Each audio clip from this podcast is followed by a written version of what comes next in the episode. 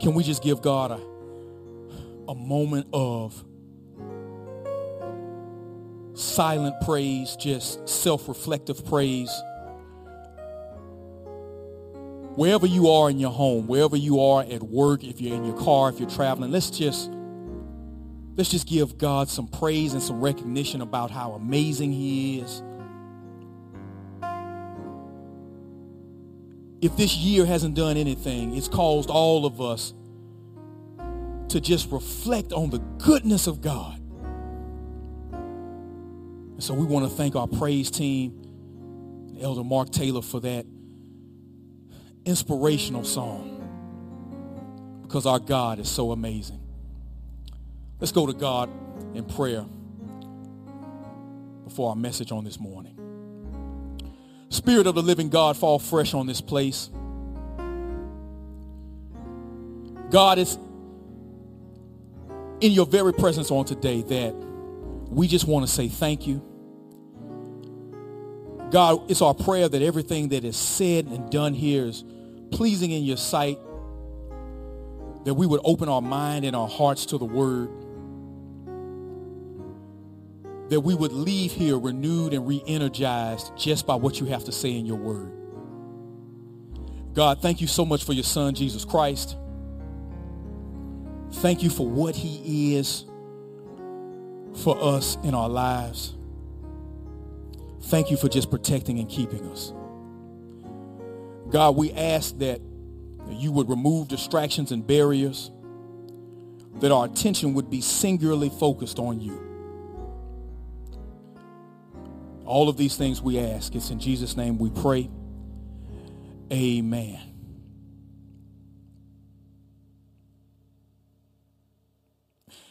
For most people, the holiday season is the time for giving or receiving gifts. This Christmas season, an estimated four hundred sixty-five billion dollars will be spent on gifts. Now, if you're like me, I love giving gifts.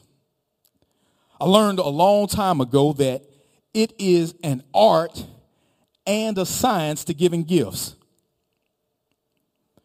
But where the sweet part comes in is when you get just the right gift that someone wanted. Have you ever been somewhere doing something and then God just says uh, out of nowhere, hey, here's a good gift for this person. Maybe you want to get it. I was sitting in my house last week and I was thinking of what I was going to get someone. And as I was thinking about what I was going to get them for Christmas, I heard the voice of God say to me, while you're thinking about what you're going to get everybody else for Christmas, have you thought about what you're going to give me? And for all of us here, I believe that that question can apply to everyone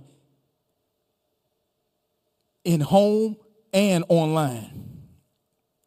As we celebrate the Advent season, a season where we celebrate the gift of God being born, as we celebrate the gift of salvation, as we celebrate the gift of being right, made right before God through Jesus, I'll ask you the very same question that God asked me. What have you gotten God? What have you put on your list to give as a gift for God? If you haven't asked or answered that question, I believe that in our message today, there are three gifts that have been identified that you can give God. Because while you can never beat God giving, you can make every effort to show your love and appreciation for him. Our text today is Matthew, the second chapter, verses one through eleven. And I'd like to speak to you today from the thought of the best gift to give God. The best gift to give God. Our foundational text on this morning comes from Matthew, the second chapter, verses one through eleven. Remember, we're talking about the best gift to give God. The first thing you need to remember is that you need to remember to give God the gift of your person. You need to give God the gift of your person. Matthew two verses one through eight reads as such. Now after Jesus was born in Bethlehem of Judea in the days of Herod the king, Magi from the east arrived in Jerusalem saying, "Where is he who has been born King of the Jews? For we saw his star in the east, and we have come to worship him." When Herod the king heard this, he was troubled, and all of Jerusalem with him.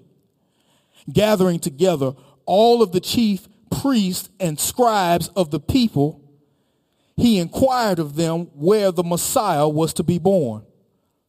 They said to him, "In Bethlehem of Judea, for this is what has been written by the prophets. And you, Bethlehem, land of Judah, are by no means least among the leaders of Judah. For out of you shall come forth a ruler who will shepherd my people." Then Herod secret, secretly called the Magi and determined from them the exact time the star appeared. And he sent them to Bethlehem and said, "Go and search carefully for the child, and when you have found him, report to me so that I may come and worship him." This is the story of the time shortly after the birth of Jesus.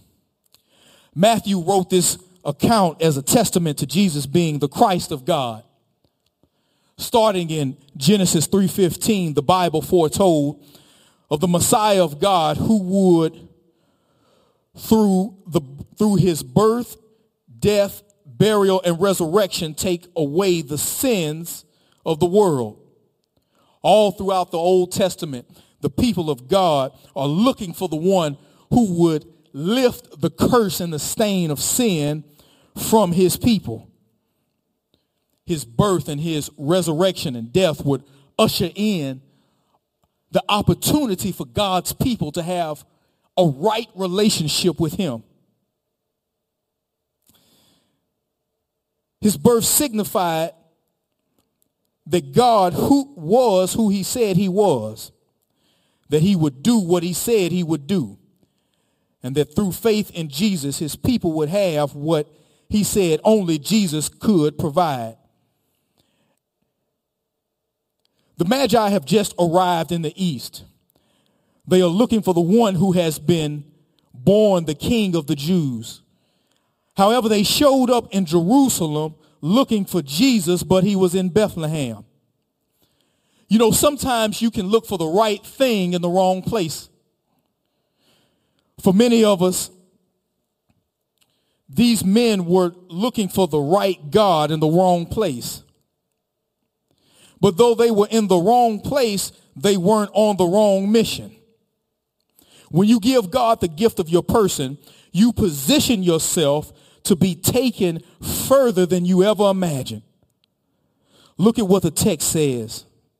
The text says that these men came from the east. These men committed themselves to finding God no matter what the cost. The greatest common tragedy in our lives is that we give the gift of our person to the wrong person. There's nothing wrong with expressions of love and appreciation, and we spend countless amounts of hours shopping for others and not giving more of ourselves to God. These men gave their full person in order that they would find the life-giving King. You know, in our comfort-filled lives, I would submit that at times all of us have forgotten the real reason for the season. The reason for the season is not commercialism. The reason for the season is not materialism. It's not about how someone makes you or I feel. It's really about what you can give to God and what you can give to the God who's given you everything. But look at what the text says in verse two. It says they came looking for him. Where is he? Where is the King of the Jews? For we have come to worship him. People talk about Kanye West, but God will use the foolish things of this world to teach the wise. Now, I mentioned Kanye West because there was a huge debate and a huge controversy that centered around Kanye West earlier this year, because this brother had the audacity to praise God in a different kind of way. But while some people were criticizing and critiquing Kanye West for how he was praising and worshiping God, one thing you couldn't critique and criticize Kanye West for is that he was praising and worshiping God. What am I saying? This brother made a commitment to give God his person. And when he made a commitment to give God his person, his possessions followed. Listen, when you give God the full metal of your person, when you give God the full extent of who you are, when you dedicate yourself to God through prayer and practice and meditation, you will be surprised and you will be amazed how God will move. Now, in our worship time, we had the praise team singers and Elder Mark Taylor, and they were singing about how amazing God was, that God is so amazing and how God moves. Well, if you really want to see God move, give him your person. Look at what the Magi did. Remember we said earlier, they were looking for the right thing in the wrong place. Somebody, you've been complaining about COVID. You've been complaining about the pandemic. You've been complaining about the loss of, of, of, of jobs. That's sad. I know that. I've lost jobs too. I understand how devastating that can be. Somebody else, you've lost a loved one. Listen, you're not alone. I sympathize with you and I give you my condolences. I too have lost loved ones, and we focus on all of these things. And guess what? In the midst of all of that, God is talking to you and God is saying, guess what? I'm going to be with you through all of those things. But guess what? I need you to give me the gift of your person. Could it be that God is using all of these situations and circumstances and a worldwide pandemic and social unrest and the killing of unarmed black men and women and political upheaval? Could it be that God is moving through these situations, that he's moving through these events, that he's allowing all of these things to happen for one reason?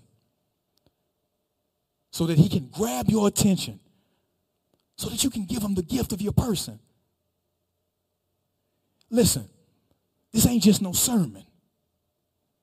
Years ago, years ago, I was in the music and entertainment business, and I've shared this story with many of you all before. I was in the music and entertainment business. Listen, I would give my whole person to the whole entertainment business.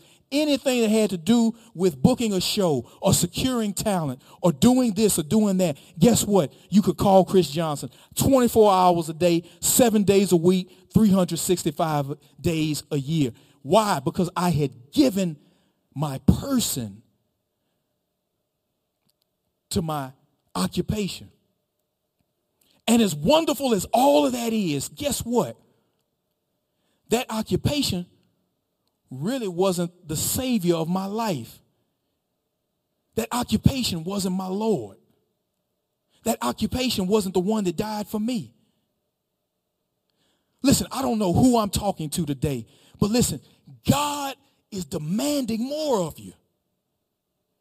More worship, more prayer, more time of meditation, more time of inward reflection. You need to give God all of you. Listen, all hell is breaking loose in our world today. And in the middle of that, versus focusing on what's not happening, let's focus on what is happening. God's given his son to you. Listen, everything, your eternal salvation is now secure. Why? Because Jesus was born. Not only because Jesus was born, but because he lived, because he died, because he was resurrected. Everything that God said he was going to do, he did. And so as you sit in your home with me on today, listen, I don't want you to think about anything else. I want you to think about one thing. I'm going to give God the gift of my person. I'm going to give God the gift of my person relationally. I'm going to be in right relationship with him, which means that if I don't have a relationship that is rooted in faith in him, I'm going to give my life to God right now. Guess what? If I do have a relationship with him that's rooted in faith with him, I'm going to work on that. I'm going to try to get better. Look, God's not looking for your perfectionism, but he is looking for your for your participation. God's not looking for your perfectionism, but he is looking for your participation.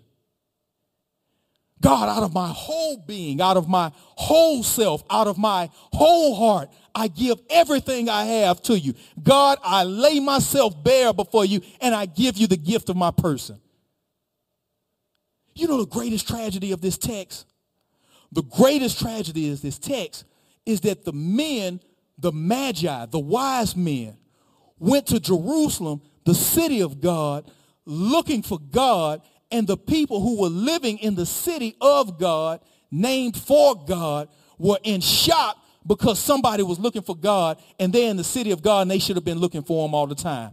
What am I saying? You don't always have to be in the right place to do the right thing. Sometimes you can be in the wrong place and still do the right thing. And guess what? When you do that, you're on the road to giving God your person. Listen. We're talking about the best gift to give God. The best gift to give God is the gift of your person. You know, on earlier I was sharing with you a story where I had been shopping, trying to find the right gift. I mean, I frantically, I frantically went over trying to find the right gift. And guess what? I finally found the right gift for this person. And so when I walked up to him, I gave him the gift. And the person accepted the gift. And you know what he said to me? He said, "Oh, man, thanks. I appreciate the gift. But I'm going to tell you what I really appreciate, Chris. I appreciate you just being here." What are you saying, Minister Chris? Somebody out there today, you've been giving all of yourself to somebody else. You've been giving all of yourself to other people. You've been giving all of yourself to your occupation. You've been giving all of yourself to things that, quite honestly, in the grand scheme of things, don't matter. And I would like to recommend, I would suggest to you, that versus giving your person to someone else, you give your person to the God who has already given you all. Because when you give your person to God, you will be amazed in what he will do and where he will take you. Let's pray. God, we thank you for today and we bless your name. God, I thank you for being reminded in this story about the gift that is important, but also, God, the byproduct and what should come from the gift that you gave us. God, every holiday season we celebrate Christmas. We celebrate the Advent season. We talk about and we worship Jesus for being sent. And God, we're so thankful for that. But God, help us to be reminded that the sending of Jesus is an opportunity for us to give ourselves to you. No more excuses. No more barriers in our way. No more second guessing and no more second thoughts and no more vacillating between what we know we should do and what we are doing. No, God, on this day we give you the gift of our person. God, I want to pray for families out here on this morning. God, we're all hurting. God, help us to give you the gift of our person in the midst of a pandemic. Help us to give you the gift of our person in the midst of undoubt and insecurity and nervousness and fear. God, help us to move past all of that and help us to give you the gift of our person. Because, God, when we give you the gift of our person, we're then positioned by you to go to heights that we had never imagined. God, thank you for this day. Thank you, God. Thank you. Thank you for this year. Thank you for protecting us. Thank you for keeping us. Thank you for p- putting a, a hedge of protection around us. God, thank you for, for helping us to maintain. I know everything ain't been, ain't been perfect, but God, you've positioned us. And so, God, just thank you for all of that. God, we pray all of these things. It's in Jesus' name we pray. Amen.